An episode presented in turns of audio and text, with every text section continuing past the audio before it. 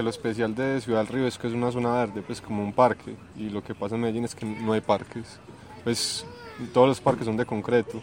Entonces parques como este llaman mucho la, la gente, sobre todo a las familias, como a, a hacer el, pues como picnics y a, a pasar pues como tiempo con sus mascotas. Entonces también por eso yo vengo acá, pues como a, a vender el pan y eso.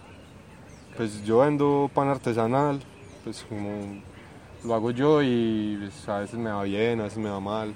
Pues hoy está solo porque llovió, pues son como muchas cosas.